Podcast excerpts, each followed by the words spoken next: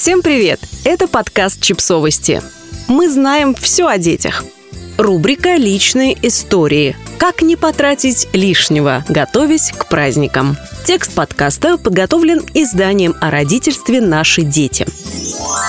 Декабрь – месяц в чем-то разрушительный. На подготовку к празднику мы тратим время, силы, энергию и, конечно же, деньги. Они нужны для многого. Купить подарки, накрыть огромный и впечатляющий разнообразием стол, желательно, чтобы их хватило на все январские каникулы, украсить дом. А вот в январе нас ожидает ужасное осознание. Впереди целый год – и в новом году нам точно понадобятся деньги. Мы с тоской смотрим на груды мишуры, гирлянд, игрушек, на схваченные на распродаже новогодние сувениры, не устояли, купили на всякий случай на подарки. Оглядываемся на импульсивные траты, сожалеем, кажется, это неизбежно. Но на самом деле вполне реально подходить к покупкам разумно и даже экономить, готовясь к праздникам.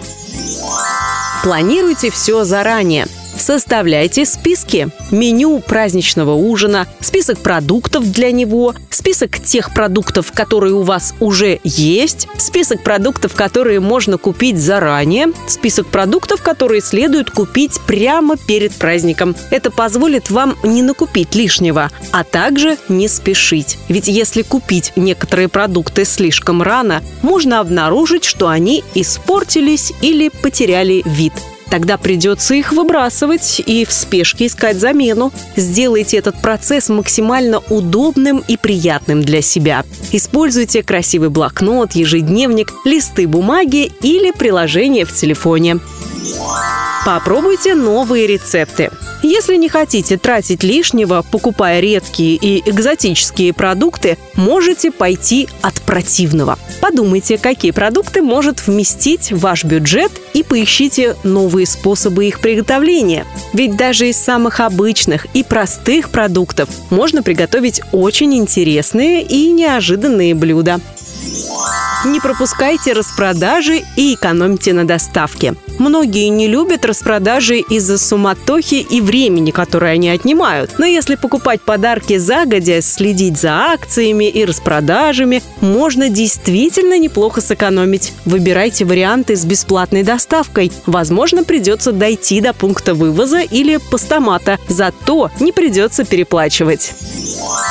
Дарите меньше подарков. Конечно, дарить подарки – то еще удовольствие, но если подарить даже самый маленький и часто бесполезный сувенир каждому родственнику, коллеге, соседу или приятелю, сумма получится весьма внушительная. Поздравлять всех приятных вам людей – хорошая традиция, но совсем не обязательно тратить деньги на подарки. Если вам очень хочется проявить внимание, можно испечь и украсить печенье, предложить ребенку сделать открытку или елочную игрушку, а от таких подарков бывает тепло, хотя они почти ничего не стоят.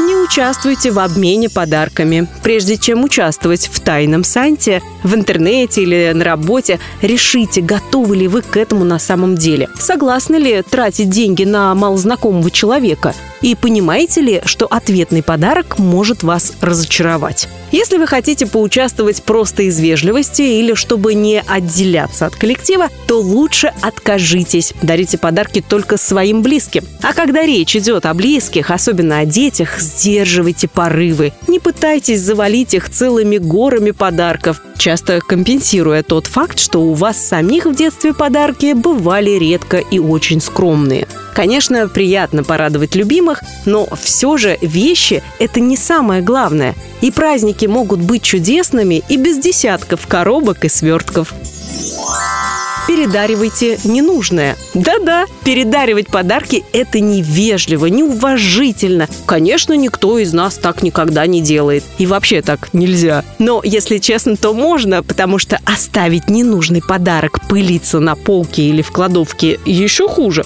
А ведь кому-то он правда может пригодиться. Зачем из вежливости хранить ненужную вам вафельницу, если у вашей подруги как раз сломалась такая же? А она печет вафли каждое утро, в отличие от вас. Подписывайтесь на подкаст, ставьте лайки и оставляйте комментарии. Ссылки на источники в описании к подкасту. До встречи!